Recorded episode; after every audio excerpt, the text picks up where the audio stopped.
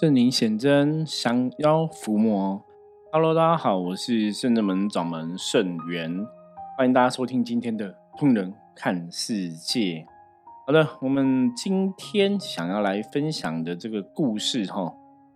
嗯，我们现在已经录了一千两百多集了嘛。所以坦白讲，我不知道之前有没有录过。我有在那个，你知道我们的节目啊，你其实可以进入，像我们在烧案放嘛，哈，你可以进入烧案里面，你可以去查查那个之前的集数。所以我们说一千两百多集，现在在网络的这个平台，大概真的可以算是一个声音的一个资料库，哈。就你想知道关于修行的，想要知道灵修的哈相关的、通灵相关的哈神佛相关的、能量相关的。一些问题大家都可以听得到哈，那不过大家也可以学，因为我有些听友哈，他们是很认真，是每一集都会听嘛。然后有的搞不好自己就会大家有印象说啊，带哪几集在讲什么，或者是说，嗯，我觉得大家也可以做个整理，你知道吗？就我们在听的呃过程中的话，你如果觉得这个内容哎还不错，或者说这个内容值得你重复听的话哈，就大家可以把它做笔记下来哈。然后可以来跟我分享哦，比方说你觉得哪几集对你会有比较多的帮助，那或是哪几集，嗯，你觉得有有学到一些新的东西哈，或者说，嗯，你可能听得不清楚哦，想要我再重新讲一遍的，因为我们在录音的过程，基本上来讲哈，就是就是把自己的经验跟大家分享，那所以一直讲一直讲一直讲，有些时候真的，应该应该真的会忘记有没有讲过吧哈。那因为很多的内容啊，哈，当初在录 podcast 的时候，其实因为我们在我在这条道路上，现在当老师已经迈向第十八年了嘛，那所以很多时候，有些时候客人问的问我的问题哦，坦白讲差不多，或者我跟客人回复的一些故事哈，大大概也大同小异。那我就会想说，那我可以录 podcast，可以跟大家讲哦，或者把这个故事记录下来，你知道吗？以后人就会知道。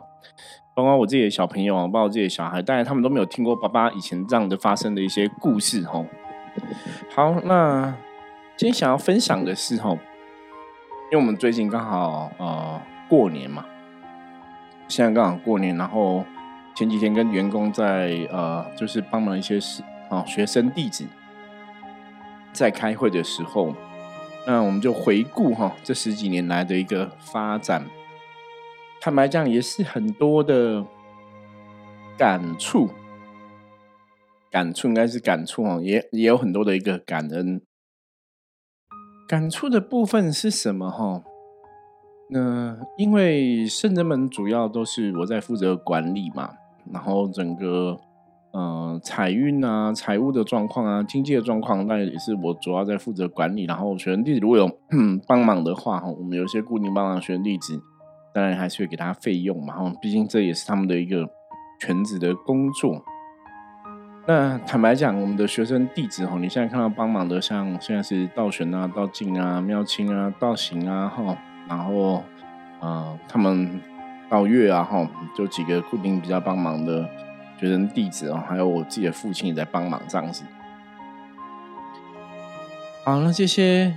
固定帮忙的学生弟子，当然陪我们走过很多路哈。那包括有的可能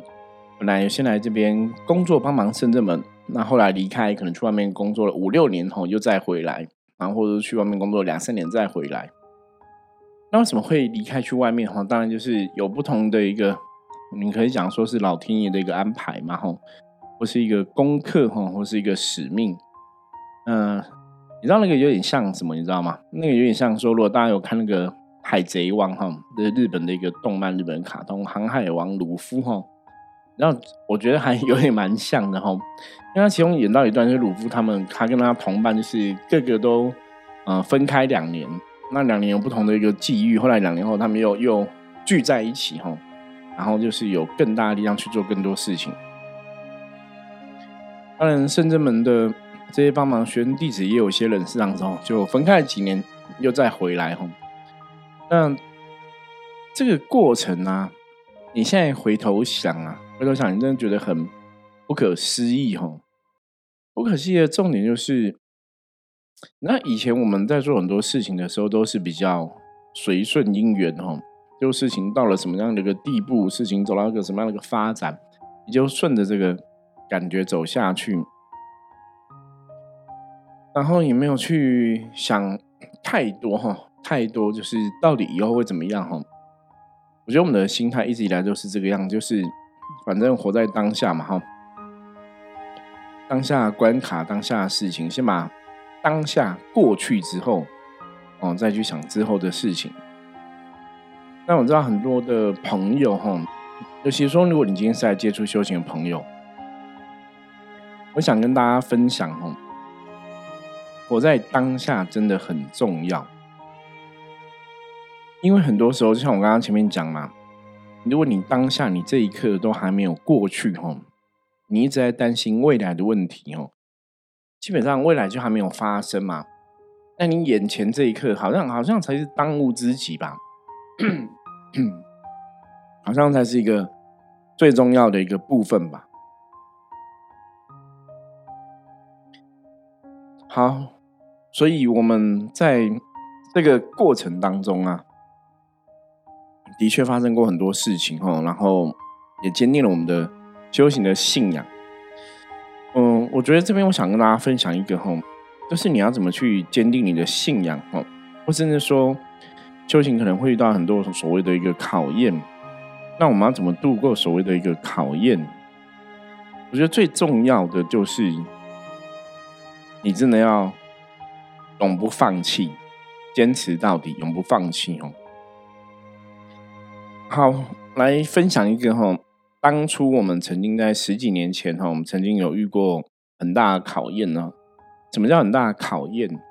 然后那时候我全身我们的财产哈，我我们的那个运营的基金 只剩下两万多块。我不晓得大家可不可以想象，就你身上薪，你身上全身上下的钱只剩下两万多块哈，是。圣正门哦，是我们这个修行团体，我们这个组织哦。然后那时候也是有两三个员工在帮忙这样子。那修行的过程中，一直以来哈，那很多时候关键时刻，我觉得也是很有趣哦。现在想起来很有趣。关键时刻我都会有一些，你你你现在当然要讲感应也可以的，可是我以前不会特别把它讲感应。我觉得就是我有一些灵感，你知道吗？你会有一些感觉，或是有一些感应，告诉你你现在该怎么办。然后那时候我全身带身上两万多块，哈，两万多块钱，然后我们就安排是员工，我们去台东进香，就去一个嗯灵山这样子，哦，接触好能量，哦，去做一个进香的一个仪式。那那时候我就找啊两三个员工，我们就开会嘛，我就说我们现在。我有一个感应哈，感应，我觉得我需要台去台东一趟，然后我想要去普悠玛，啊，我要去爬普悠玛这座山。好，如果你你那时候问我哈，你现在问我，其实我现在大概知道是什么原因。可是如果你那时候问我，我大概很难跟你讲说为什么我想要去哈。然后呢，因为那个是一个就是一个 feel，你知道吗？就是一个感觉。这个灵魂的一个触动，灵魂跟你讲说，我需要去那边一趟。那我记得那时候也有另外一个状况，是因为那时候我其实一直在在找我自己哈，这辈子不管是肉体的一个缘分，或是灵魂的一个缘分，想要知道自己大概是从哪里来哈。然后那时候对原住民啊，对祖灵其实是有点感觉的哈，是有点感觉的。那那我也无法确定我的祖先是不是跟。有一些原住民的血统哈，因为我自己的亲生外公哈、亲生爷爷哈不可考哈，因为就是白话来讲，就我爸爸也不知道他爸爸是谁了哈，大概是这个样子。那当然那是我爸爸那个时代哈，算我阿妈那个年代的一个台湾普遍女性都有的一些状况吧哈，就是你可能另外一半哈去南洋当军夫嘛，因为我我阿我。祖母她是民国八年出生的吼，所以你看民国三几年在作战的时候，他那时候才二十几岁嘛，所以他的另外一半那时候就是去南洋作战。那作战去，他应该你如果有注意过以前这老一辈的历史的话哈，大家就知道说，以前去那个南洋当军夫去作战的，理论上去了就几乎没有人回来，然后几乎没有回来。所以我的祖母那时候的那个老公哈，就是然后我们后来有拜祖先嘛哈，就是听说就是拜他的衣冠冢。衣冠冢就说这个人死了，他已经没有尸体了哈，因为尸骨也在国外嘛哈，他没有运回来，所以只有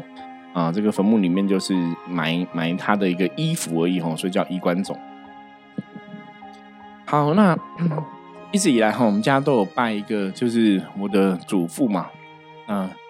在祖先牌位里面也有他名字嘛，然后家里有挂祖父的照片哦，奶奶家挂祖父的照片。我从小就以以为哈，这个就是我的祖父哈。后来是要长大之后，有一次哈，跟我爸爸在聊哈，才发才知道哈，才慢慢知道说哦，原来那个不是我父亲的亲生父亲哦，不是我亲生的祖父哈。我爸爸的爸爸是另另有其人。那我就问他说：“那我亲生的有血缘关系的这个祖父是谁？”哈，我爸说他也不知道。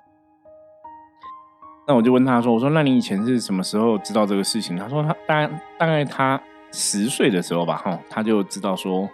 呃，自己的爸爸不是现在看到照片上这一个，是另外一个哈，父亲就对，是另外一个人。那只是说，因为那个年代，我常讲那个年代是战乱的年代，哈，所以很多女人有时候会跟这个男人在一起，有时候可能跟另外男人在一起，哦，因为你的老公死掉，你可能就再嫁嘛，哈，再嫁再娶这样。”所以我们家的历史大概就这样子哈，就是我的亲生祖父不可考哈，所以那时候呃，因为从小很多人都说我是混血儿哈，小时候其实人家说我长得像混血儿，我我以前也不知道啦哈，越长大越发现说，哎，我们家的基因或是我们家的 DNA，也许可能真的有混到一些其他的。呃，国外的基因之类的，比方说我们家人可能眼睫毛特长这样子哈，就是有一些跟一般人不太一样的一些遗传的因子好像在身上发生。好，所以那时候大概就有一点点觉得哈，因为一方面是呃，我后来问一下我姑姑，我姑姑说以前老一辈长辈他有听过哈，可能我我父亲的亲生父亲。有可能是原住民同胞哈，有可能是原住民吼，可是他们也不确定，因为也是他听老一辈讲的。可是都嗯，因为你知道到现在那老一辈全部都已经离开地球了嘛，离开就已经仙逝了哈，所以你也问不到了。那只是说那时候自己的灵魂的 DNA 吧，我就觉得我想要去台东一趟哦，大概两个原因，一个是想要跟祖灵造会吼，就是那时候对祖灵还蛮有感觉的。那另外一个部分是我想要去找东王木工哈，我不晓得大家不觉得很有趣哈，因为我就觉得台东，然后在呃灵修的信仰里面，西方是西王金母嘛，东方是东王木工嘛。那我一直没有找，我只想要找一个东王木工的一个源吼，一个能量。所以那时候当然当然也有占卜啊，然后去了解说，对，好像要去台东普悠玛一趟。那去那边到底要干嘛？其实真的也不知道哈，不知道到底要去那边干嘛哈。你就想去一趟嘛。那我觉得我在修行的道路上面来讲，有一个别人没有的一个，你知道这算这算是优点吗？还是算特别的固执哈？就是当我如果真的已经下定决心要做这件事情的时候，或者说我觉得这个事情好像是灵魂该去的时候，我觉得我比较幸运，是我一直以来都是蛮顺着我的灵魂，顺着我的感觉走哈。尤其在修行的这个道路上以来，一直都是这样子哈。那真的坦白讲，每次我顺着灵魂的感觉走的结果，从来没有让我失望过哈。就是跟着灵魂的感觉走，好像真的会带我去一个更好的一个状况里面。那我那时候啊，那时候其实我对能量没有像现在这么了解，你知道吗？你看我们现在都会讲说，好能量会吸引好能量的结果嘛，坏能量会吸引坏能量结果嘛，哈，这就是一个能量的一个吸引力法则。所以后来，包括像很多朋友在求财啊，哈，在求很多状况、求运势顺遂等等的，也是因为这几年金庸师傅来慢慢教我们大家，哈，我们才知道说，嗯。开心才有正能量，然后当你开心的时候，你有正能量，你自然就会吸引好的一个运势，或是一个正能量的运势出现哈。所以就知道说，哎，把自己的能量顾好是非常重要的哈。如果如果你的人生希望走到一个比较好的状况里面，你一定要把自己身心灵的能量顾好。这也是我们通灵人看世界这个节目一直以来一直跟大家分享的一个重点哦。我觉得大家把它做笔记哦，写下来。如果我现在人生状况不好的话，一定是我能量有问题哦。所以我要找出我能量到底哪里出了问题。那如果我希望我的运势是好的，我的财运是好的，我感情运是好的，我一定要找到我开心的一个能量来源哦。如果你常常每天都生活在一个开心的能量里面，你就会充满正能量哈，自然很多事情就一直往好地方去哈。那这个东西到现在为止，我已经应验了非常多年了哈，所以基本上我现在已经对能量这个东西不会有任何怀疑。可是，在那个十几年之前，我那时候想要去台东普悠马的时候，其实坦白讲，我那时候对能量了解还没有现在现在这么透彻。我那时候只是一个傻劲嘛，你可以算一个傻劲，因为那时候真的我找员工啊，找一些帮忙学生弟子讨论。我说我们现在是两万多块，然后我想要去普悠玛一趟，然后如果说去一趟，算上我们的呃交通费啊、住宿的费用啊，大概两万多块就会花完了。那因为你要付三四个人的费用嘛，然后我就问他们说，大家想不想去？那其实这也在招邀员工，也在跟他们讲说，如果花完了回来之后，我可能要请大家啊另外找工作，因为就是你也没钱付付给大家了这样子。那当然，那时候就有员工就会提出说：“哎，那应该这个时候是不是我们要赶快去去想办法怎么多拼一下收入啊？哈，不应该想说还要再去什么台东啊，然后去寻什么主林啊、主源啊这样之类一个状况。他觉得这样有点太虚幻了，哈，太太不切实际了。所以我那时候就是，然后就是一个灵魂的声音，就是一个灵魂的感觉，哦，甚至我们两个灵灵魂的 feel。”然后就是想去，好，后来我们就决定就去了，哈，义无反顾就去了。那去，我只知道我要去普悠玛，我还要上网 Google，就是普悠玛这个地方，它有一个半山腰，有一个小小的普悠玛一个祭坛这样子。然后我看说网络上说，好像有小学生哈跟着父母去登山，好像上山爬爬上去找一个小时，然后下来一个小时两个小时而已。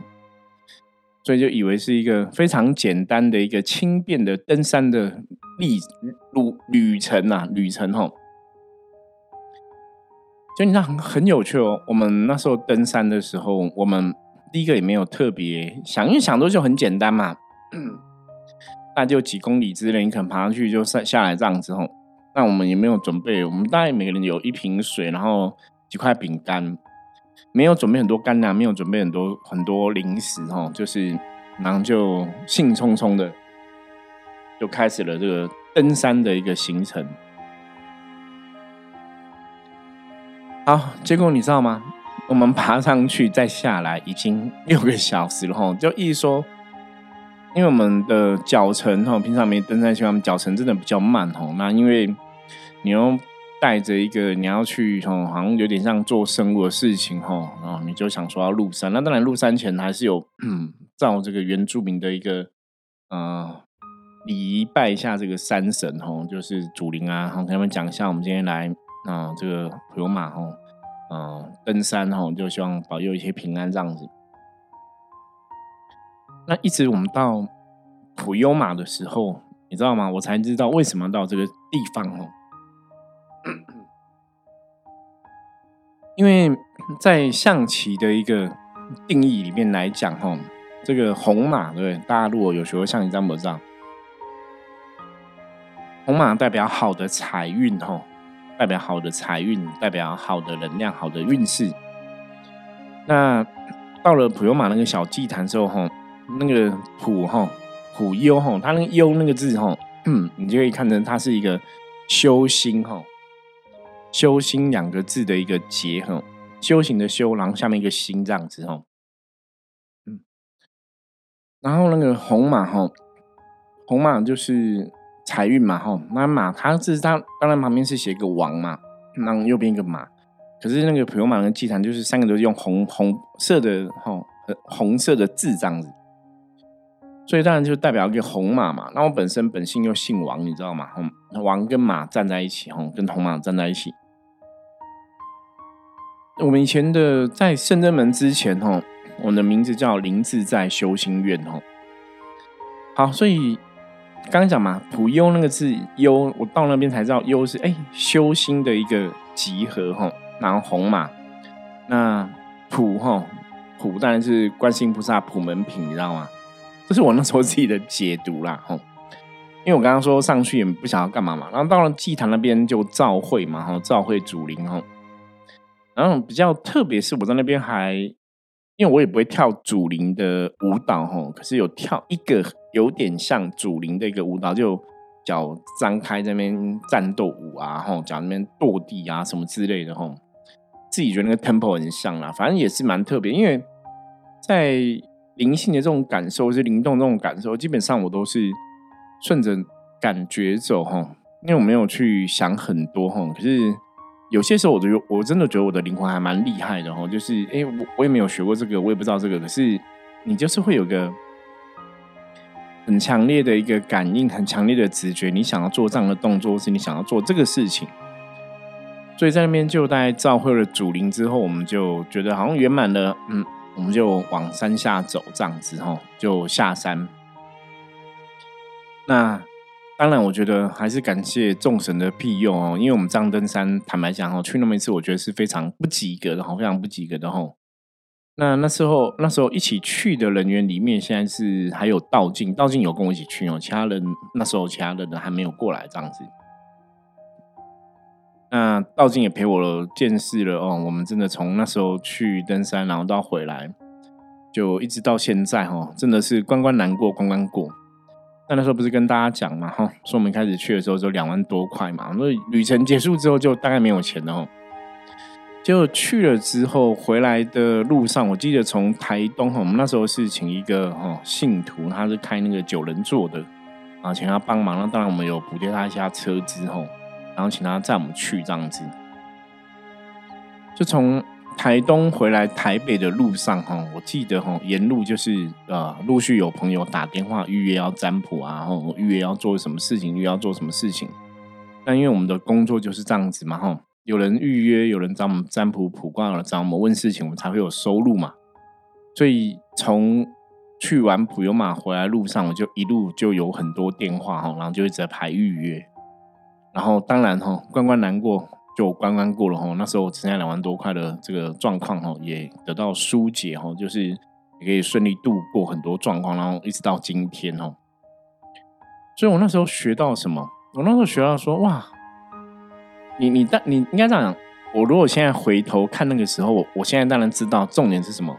因为我去山上，也许在爬山的过程，也许在召会主灵的过程，你可能得到一个能量的加持，我是你一个身心灵放松哈。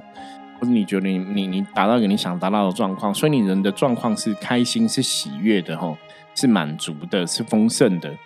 所以这个开心、喜悦、满足、丰盛，当然它就会带来好的一个运势、好的一个能量的一个结果嘛吼。这是现在吼，现在如果我回我回想过去这一段的时候，我可能的解读吼，你大家会了解说哦，原来是这个道理。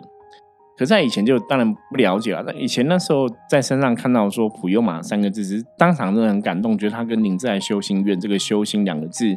好像真的有异曲同工之妙。然后红马哈，嗯，王跟马的这个结合哈，又觉得好像跟我好像有一点缘分的一个连接哈。那当然，你你也可以讲说啊，这就是宗教人士让我自己想太多哦，想象力太丰富哈。然后对我来讲，我一直从来都不会去想这么多事，就是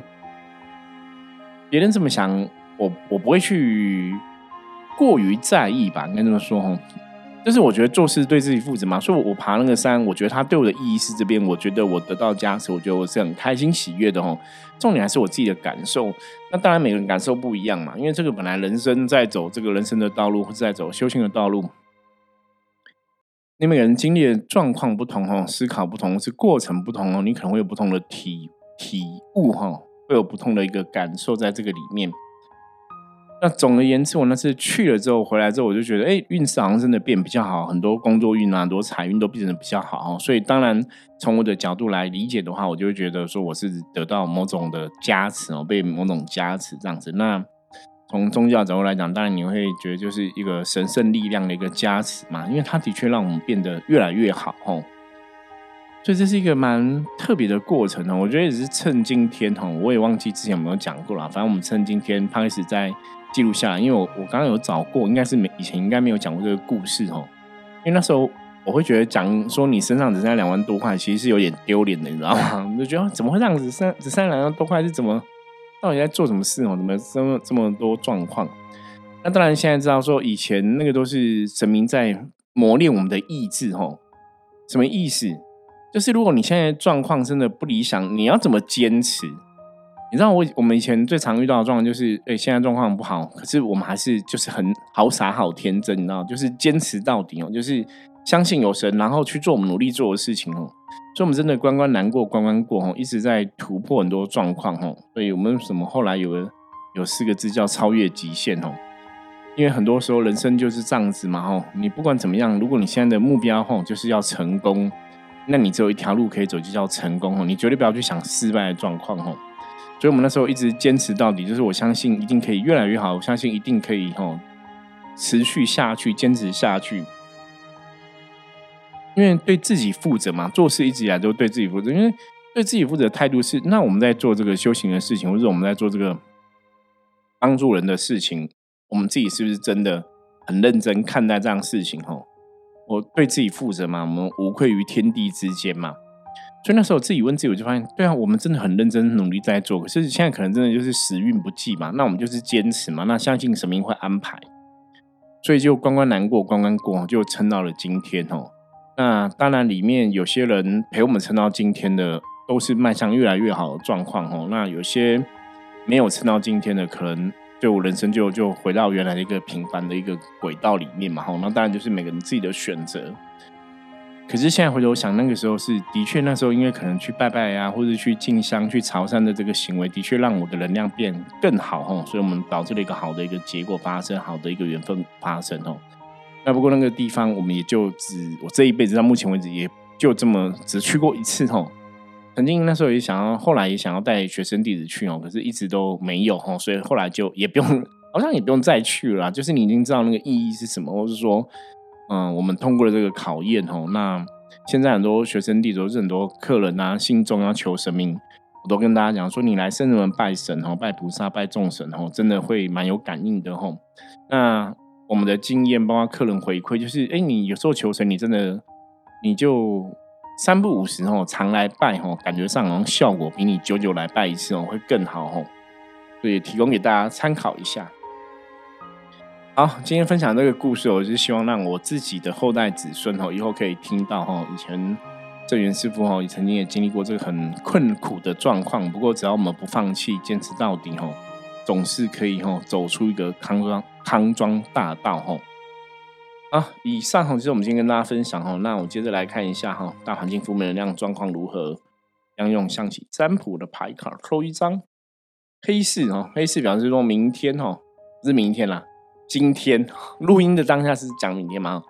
表示今天大环境负面能量状况哦，是有点不是很理想哦。那黑市表示说，很多状况你没办法做一个清楚的一个判断哦，跟选择哦，所以这个时候要保持自身的清净，就是尽量不要受到外在的干扰哦。你要练习如如不动这样子哦，不管外在风吹雨打哈，我们尽量让自己保持平静。那这个时候，因为自己不适合做决定哦，就是反而可以多请教一下别人哦，也可以让事情往更顺的地方来发展哦。